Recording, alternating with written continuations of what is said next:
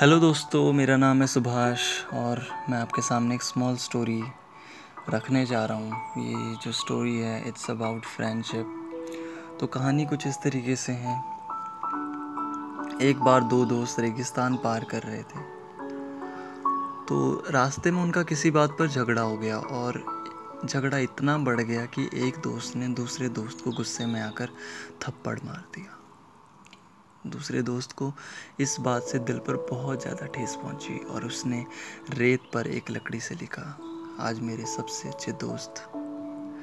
आज मेरे सबसे अच्छे दोस्त ने एक छोटे से झगड़े के लिए मुझ पर हाथ उठाया और मुझे थप्पड़ मारा। रेगिस्तान में वे एक दूसरे को छोड़कर नहीं जा सकते थे क्योंकि उन्हें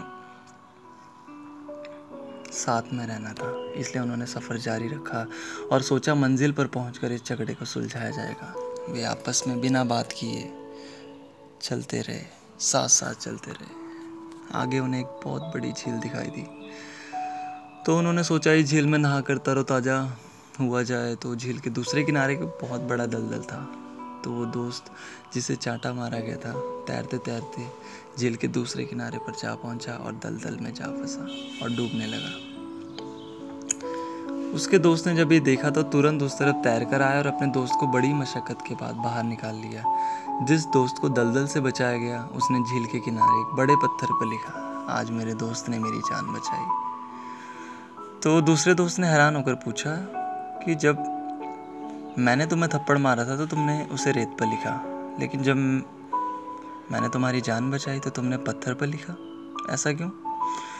तो दूसरे दोस्त ने जवाब दिया, जब कोई हमें दुख पहुंचाता है तो हमें उसे रेत पर लिखना चाहिए, जहाँ वक्त और माफ़ी की हवाएँ उसे मिटा देती है। लेकिन जब कोई हमारे साथ अच्छा बर्ताव करे तो हमें उसे पत्थर पर लिखना चाहिए, जहाँ उसे कोई मिटा ना सके। तो दोस्तों, इस कहानी से हमें शिक्षा मिलती है कि जीवन में कभी भी बुराइयाँ, यानी कि बुरी घटनाओं को दिल में लेकर कभी भी नहीं बैठना चाहिए। जीवन में कभी भी बुरी घटनाओं को दिल में बिठा कर नहीं रखना चाहिए और हमें आगे बढ़ते रहना चाहिए। Thank you so much.